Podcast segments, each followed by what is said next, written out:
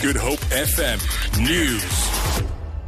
Good afternoon. A 17 year old boy from George in the Southern Cape has drowned during a team building camp at Eagle Falls Resort near Uniondale. A spokesperson for the resort who chose to stay anonymous says the learners went to a swimming hole in the Molan River yesterday when the boy allegedly slipped on a rock and drowned. He says they were accompanied by five adults from the school and seven team leaders from the resort. The spokesperson says it seems like a freak accident, but the exact cause of his death will be determined by an autopsy. Learners are receiving counseling following the tragedy.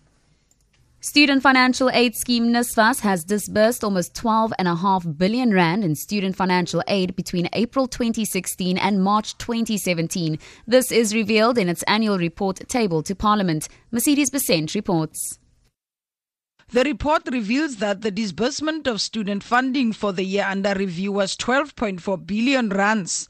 It shows an increase of 33% when compared to the 2015-2016 financial year. The annual report reveals that 83% of the financial aid was allocated to universities, which received just over 10 billion, while TVET colleges received just over 2 billion rands. Net loans at nominal value account for 5.4 billion. Those who received 100% bursaries at TVET colleges and universities were awarded 2.1 and 2.3 billion rands respectively.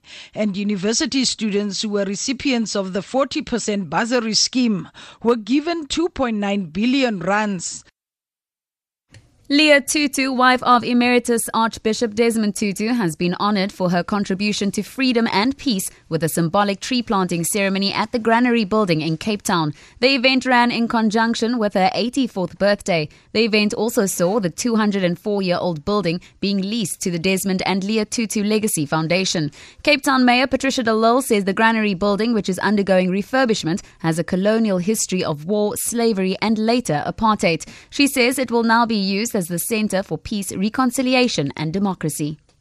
As we celebrate the new chapter of the granary today, may we all be reminded of our duty, especially as the current generation, to emulate the examples of the Arch and Mama Leah and constantly strive for peace, reconciliation. In doing so, we will be building a more inclusive, a more peaceful South Africa.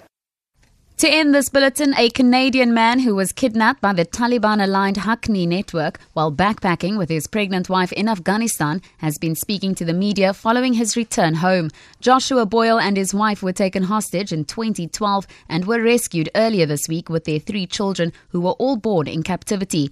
Boyle says the militants murdered his daughter and raped his wife.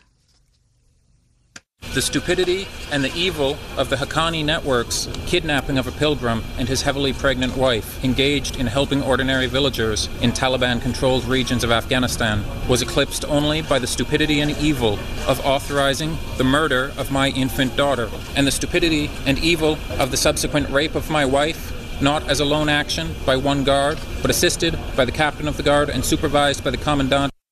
For Good Hope FM News, I'm Tamara Snow.